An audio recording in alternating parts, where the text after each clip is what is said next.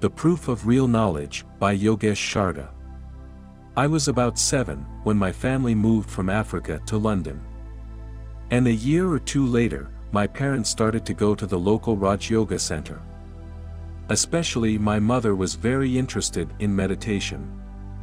I was around 9 at that time, and I also started going to the Raj Yoga Center with my mother. The classes of meditation and spiritual knowledge there, I didn't understand much. But I liked the place, I liked the people, I liked the atmosphere. But gradually, as I started to understand the concepts more deeply, it became clear to me that living a life of spirituality, living a life of responding to the human condition, is what I want to do in my life.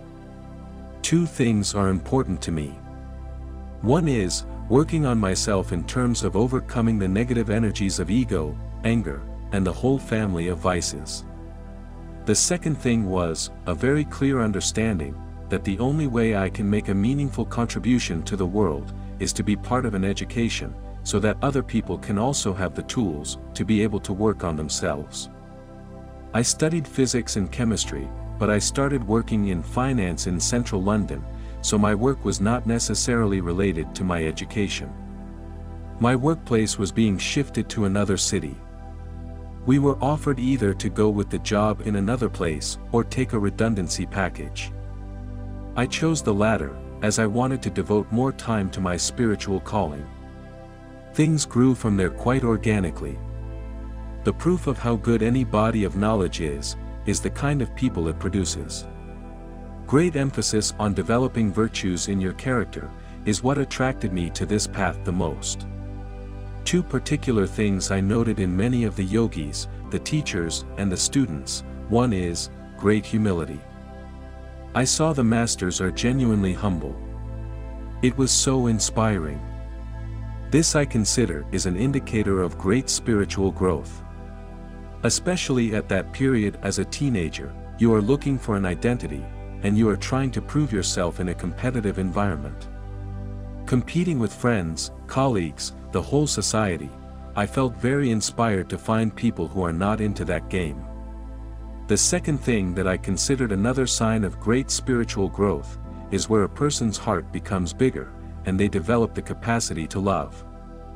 They develop patience, understanding, tolerance and being able to accept anyone, whoever they are. Being able to make people feel included, make them feel valued, not holding personal grudges against anyone. I noticed these in the senior yogis and I said to myself, this is the kind of person I want to become. When I came to Mount Abu for the first time, I was literally bowled over by the spiritual love that I was receiving. I was just 15 when I came to Madhuban, the headquarters of Brahma Kumaris in MT Abu. Usually, people are confused in terms of dealing with you when you are 15. You are no longer a cute kid, so they can't pull your cheeks. Also, you are not old enough for them to have an intellectual conversation with you. But in Madhuban, I felt that the Madhuban Nivasis, the inmates of Madhuban, are looking at me as a whole person, an individual.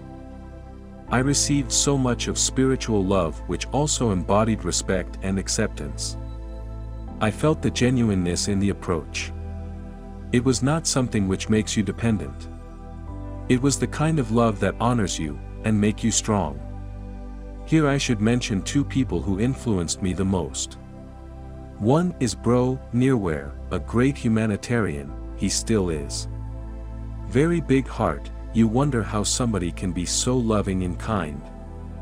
The next one of course is beloved Dadi Janki, the former chief of the Brahma Kumaris. Extraordinary levels of care. Being able to care for people so deeply, even more deeply than you are able to care for yourself. She was able to see a need which you have, which even you didn't realize you had. Her level of care was astonishing.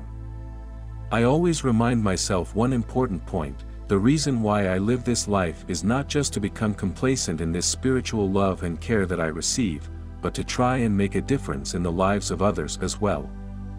So, it's not just about reaching your spiritual perfection, but also serving and helping others.